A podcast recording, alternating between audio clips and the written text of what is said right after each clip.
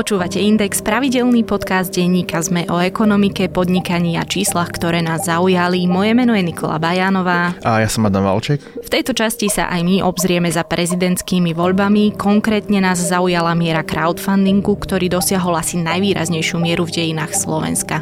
Najprv si vypočujte krátky výber správ. Bratislavská teplárenská vyplatila 33 miliónov eur spoločnosti Paroplyn Holdings Limited, ktorá patrí investičnej skupine Penta. Završil sa tak súdny spor trvajúci viac než dekádu, ktorý súvisel s platbami za neodobratie tepla z bratislavského paroplynového cyklu, ktorý Penta pôvodne sprivatizovala. České aerolínie Smartwings, ktoré sú kľúčovým dopravcom aj pre slovenských dovolenkárov, budú rokovať s americkým výrobcom lietadiel Boeing o kompenzáciách v súvislosti s uzemnením lietadiel 737 MAX. Smartwings ich má vo flotile 7. Najvyššia výhra za výsledok prezidentských voleb v kancelárii Tipsport bola 17 500 eur. Tipujúci stavil na víťazstvo Zuzany Čaputovej 9 999 eur. Viac peňazí, 54 000 eur, vyhral iný tipujúci, ktorý však výsledok volieb skombinoval na tikete aj so športovými stávkami. Na prvé kolo volie podali tipujúci 26 500 tiketov v hodnote 607 000 eur. Facebook aktualizoval Instagram, cez ktorý sa v USA po novom dajú nakupovať výrobky 24 značiek, ide najmä o módu. Kedy sa služba rozšíri aj do Európy, nie je známe. Viac podobných správ nájdete na webe sme.sk. Nevieme, či ste si všimli, ale v sobotu sme mali prezidentské voľby. Prvé kolo prezidentských volieb. Víťazkou sa stala Zuzana Čaputová a spolu s ňou do druhého kola postupuje aj eurokomisár Maroš Ševčovič. Nebudeme rozoberať úplne tak politickú stránku celej tejto témy. Posnažíme sa rozoberať ju čo najmenej, pretože o tej politike bolo povedané skutočne veľa. To, čo zaujalo nás dvoch s Adamom, bolo, že Zuzane Čaputovej konkrétne sa vlastne na kampaň vyzbieral obrovský počet individuálnych darcov, ktorí jej prispeli v priemere sumou okolo 30 eur, alebo dalo by sa to zaokrúhliť na pár desiatok eur. Ide v podstate podľa mňa o najúspešnejšiu crowdfundingovú kampaň. Mali by sme si vysvetliť najprv poslucháčom vlastne, že bavíme sa o komunitnom financovaní, čiže o type financovania, kedy strašne málo peňazí, malú sumu peňazí poskytne strašne veľká skupina ľudí. Na Slovensku je tento typ financovania skôr známy z rôznych komerčných projektov, keď chce niekto rozbehnúť podnikanie, alebo z rôznych nekomerčných mimovládnych projektov, keď chce napríklad niekto vydať knižku alebo podporiť nejaký sociálny projekt. A tá Čaputová vlastne ukázala, že sa jej zložili podľa analýzy Transparency International, ktorá bola zhotovená, myslím, v polovici februára, sa jej zložilo 2700 prispievateľov celkovou sumou do 80 000 eur, čo keď porovnáme s predchádzajúcimi kampaňami, napríklad ktoré mal pán Nuntner alebo Matúš Vallo, tak ide o významný posun. Vlastne s nejakou históriou sa to ani nedá porovnávať, keďže týmto typom kampaniám praje až nový volebný zákon od roku 2014, ktorý vyžaduje od kandidátov mať transparentný účet. Nie, že by sa to predtým nedalo robiť, len to nebolo ani v móde, neboli na to ani proste nástroje, nebolo ani tento spôsob financovania v tomto regióne rozšírený. Keď hovoríš, že to nebolo v móde, myslíš tým presne tie individuálne darí od jednotlivcov? Lebo podľa mňa kampane jednotlivých kandidátov sa financovali takýmto spôsobom aj v minulosti. Keď hovorím, že nebolo to v móde, myslím tým, nebolo to v móde v takomto rozsahu, to znamená, že neexistovali platformy na zjednodušenie tých príspevkov alebo tých prevodov. A zároveň áno, vždy boli kampane, v ktorých sa objavovali darcovia jednotlivci, ale skôr to bolo v kontexte, ktorý vzbudzoval pochybnosti. To znamená napríklad HZDS a igelitky. Pred nahrávaním sme sa rozprávali vlastne o národnom poklade. Áno, to je história crowdfundingu na Slovensku, kedy sa Slováci vyzbierali na národný poklad. No a skončilo to typicky slovensky, že to bol jeden veľký podvod a vyšetruje ho dneska polícia, alebo Matica Slovenska je podozrivá z jeho vytunelovania. Čiže týmto som myslel, že to nebolo rozšírené. Rozumiem. Keď hovoríme o tom crowdfundingu v súvislosti s politickou kampaňou, musíme povedať, že isté finančné dary, tiež nemalé, alebo teda nie v malom rozsahu, dostávali aj ostatní kandidáti. Peniaze dostal aj Štefan Harabín, ktorý dostal dokonca aj vtipné príspevky. V našom článku od Martiny Rábovej sa dočítate, že dostal napríklad 1 cent s odkazom na logopéda. Takže okrem toho, že mu niekto prispel na kampaň, tak mu mohol aj poslať nejaký odkaz. Ono vlastne víťazom v tom komunitnom financovaní platieb do 100 eur je prekvapujúco Eduard Chmelár, kandidát, ktorý však kompletne vyzbieral iba sumu 30 000 eur zhruba k tej polovici februára a zhruba 2/3 z nej tvorili príspevky do 100 eur. Na druhú stranu pri tej Čaputovej treba vnímať, že v čase zhotovovania analýzy mala vyzbieraných asi 405 alebo 410 000 eur a dary do 100 eur tvorili petinu. Čiže rádovo viac. Teda ako keby na prepočet ten chmelár vyhráva, ale na absolútne vyjadrenie hodnoty vyzbieraných peňazí je samozrejme lídrom Čaputová. My sme sa samozrejme snažili vlastne zistiť niečo viac aj o tom úspechu tejto kampane, len bohužiaľ vlastne Zuzana Súchová, ktorá mala na starosti podľa mojich informácií túto vec, samozrejme ešte stále pracuje na kampani, takže bohužiaľ sa nám nepodarilo získať od nej nejaký recept na úspech. Každopádne príkladov, ktoré hovoria o tom, ako funguje crowdfunding na politiku, máme niekoľko zo zahraničia. Ako už niekoľkýkrát v tomto podcaste hovoríme opäť o USA ako priekopníkovi v tejto téme. V Spojených štátoch je skutočne viacero takýchto rôznych, či už platformiem alebo nejakých takých iniciatív, ktoré zbierajú peniaze, majú rôzne právnické formy, či už ide o neziskové organizácie alebo pro-profit firmy.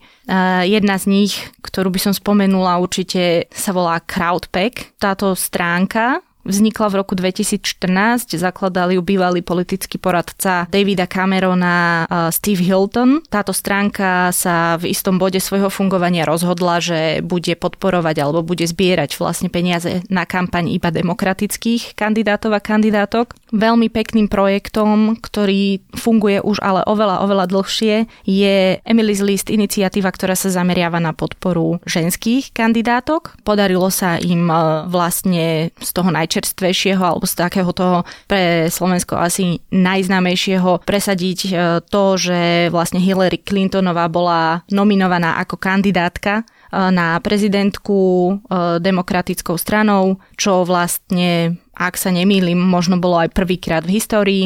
Ale teda nie je to len otázka Spojených štátov. O týchto iniciatívach sa uvažuje už pár rokov aj napríklad v Spojenom kráľovstve, najmä v súvislosti s Brexitom a s takouto vlnou populizmu, ktorá nastúpila v roku 2016 alebo okolo roku 2016. Vznikla tam obdobná iniciatíva, obdobná stránka, ktorá sa nazýva More United. O jednotlivých úspechoch týchto stránok by sme sa samozrejme mohli rozprávať, ale čo je dôležitejšie, je, že vlastne vznik takýchto platformiem a takýchto iniciatív akoby posúva tú politickú otázku do roviny finančnej. Čiže či je budúcnosťou politiky financovanie zo strany veľkého počtu individuálnych darcov. Ja si teraz pomôžem vyjadrením Matúša Slobodu z Ústavu verejnej politiky Fakulty sociálnych ekonomických ved Univerzity Komenského, ktorý upozorňuje, že už dnes môžeme hovoriť o oligarchizácii politiky,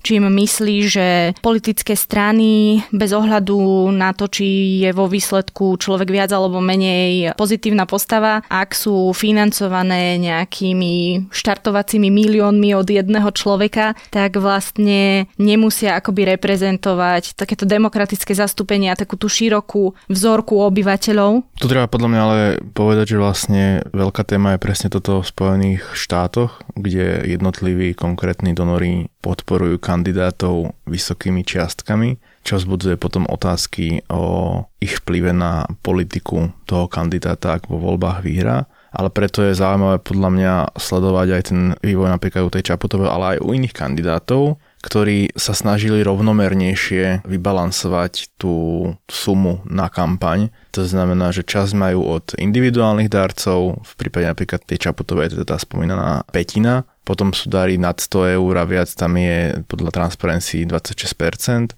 spolu stranici jej dali 10% a od politickej strany dostala 44%.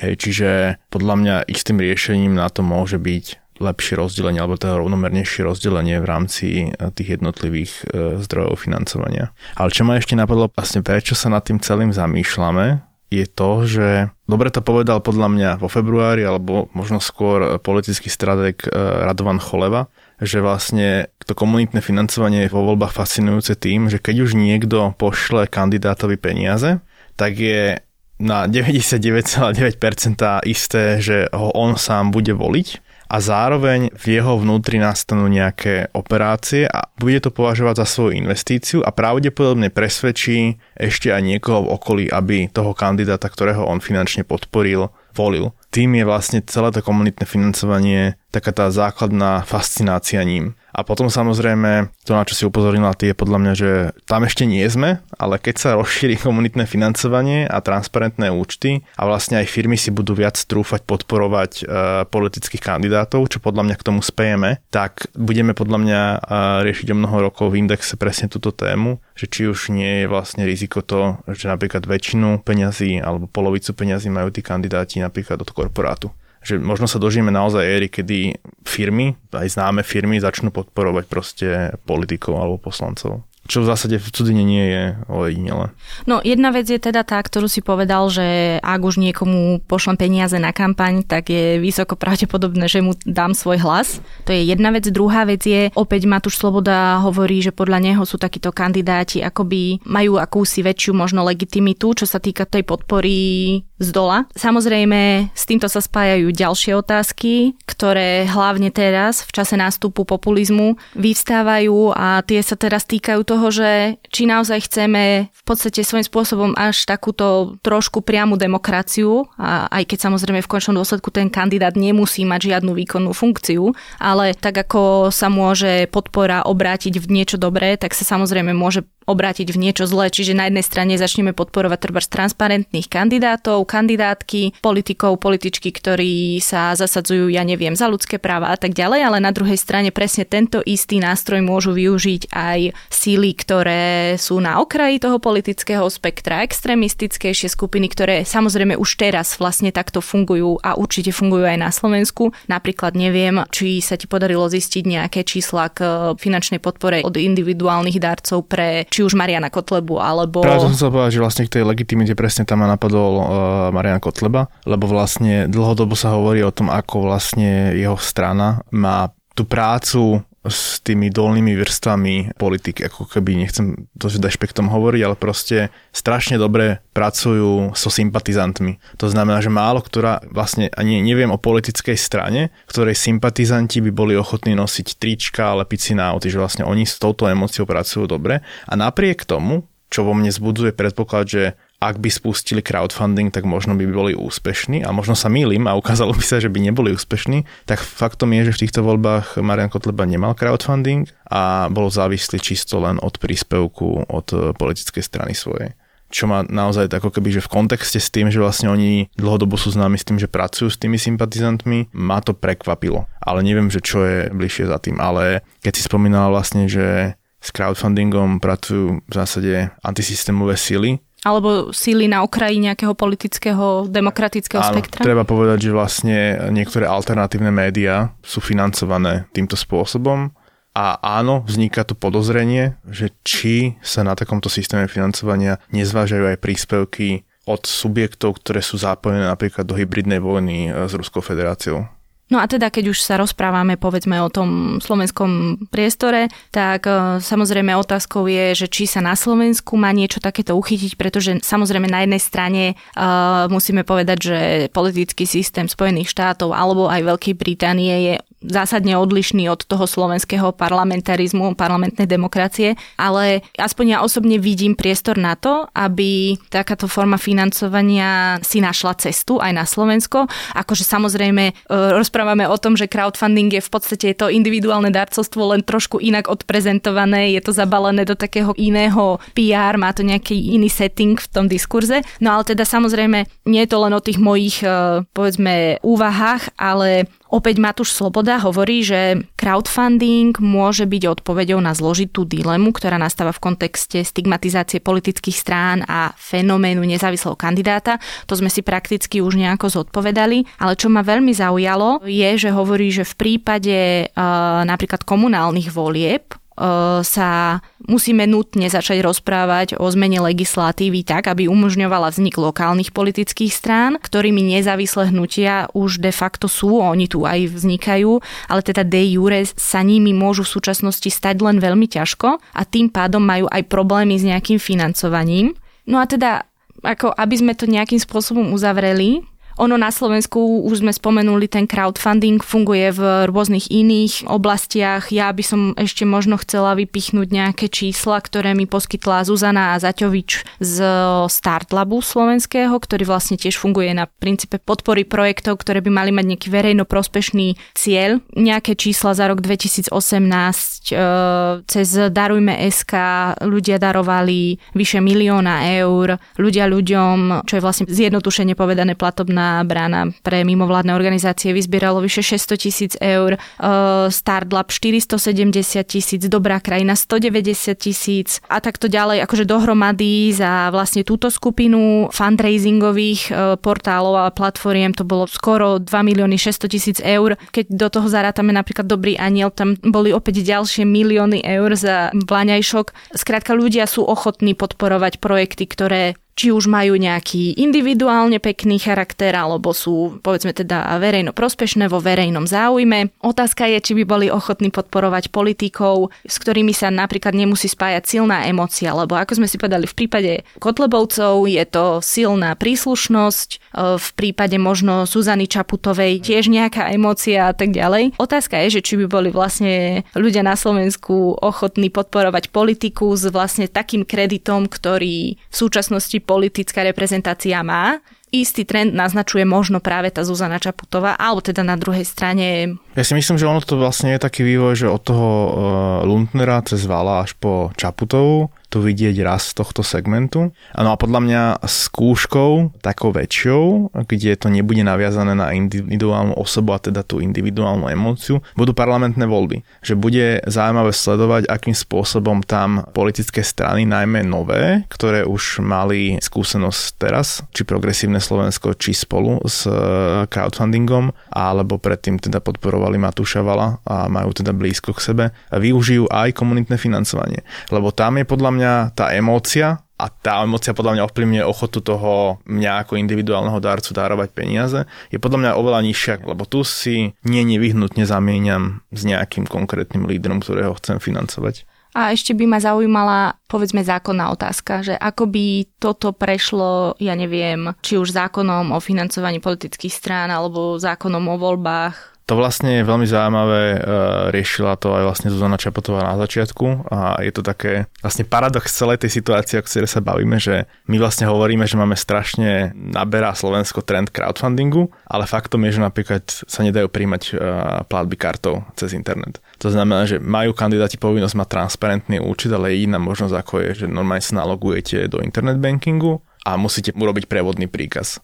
Čo opäť otvára otázku, že ak by zákon umožnil vlastne platiť ako v internetovom obchode, že to je proste na 4 kliky vyplnením údajov z karty, že či by sa zvýšila ochota ľudí platiť. Lebo treba si uvedomiť, že vlastne to, že musím sa prihlásiť do internet bankingu, opísať si od niekiaľ nejaké údaje, je v zásade práca navyše, ktorá môže odradzovať. Čo vidíme aj my u nás vo vydavateľstve, že systém predplatenia si digitálneho predplatného musí byť čo najjednoduchšie, mať čo najmenej bariér v súvislosti s platením, aby ten človek bol ochotný si to zaplatiť. A práve preto napríklad na západe vznikajú tieto jednotlivé platformy, pekne sa nám to uzatvára, ktoré uľahčujú celý tento proces. Keď to teda vlastne zhrniem, o čo sme sa tu rozprávali, tak je tu úplne badateľný jednoznačný trend ku komunitnému financovaniu. Uvidíme, že aká je jeho budúcnosť pri parlamentných voľbách. Uvidíme, že či sa liberalizuje spôsob platenia. A v budúcnosti nie je vylúčené, že sa tu opäť stretneme a budeme rozprávať, keď sa tento spôsob rozšíri o jeho negatívach. To znamená, že či nám kandidátov začnú podporovať vo veľkom korporácie a či naopak ten podiel toho jednotlivého financovania nebude klesať.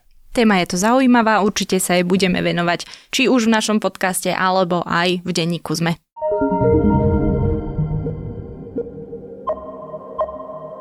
Podcast Index vychádza každý týždeň vo štvrtok. Prihláste sa na jeho odoberanie vo svojej podcastovej mobilnej aplikácii na platformách Google Podcasty, Apple Podcasty alebo Spotify. Všetky diely, ako aj odkazy na témy, o ktorých hovoríme, nájdete na adrese sme.sk/index.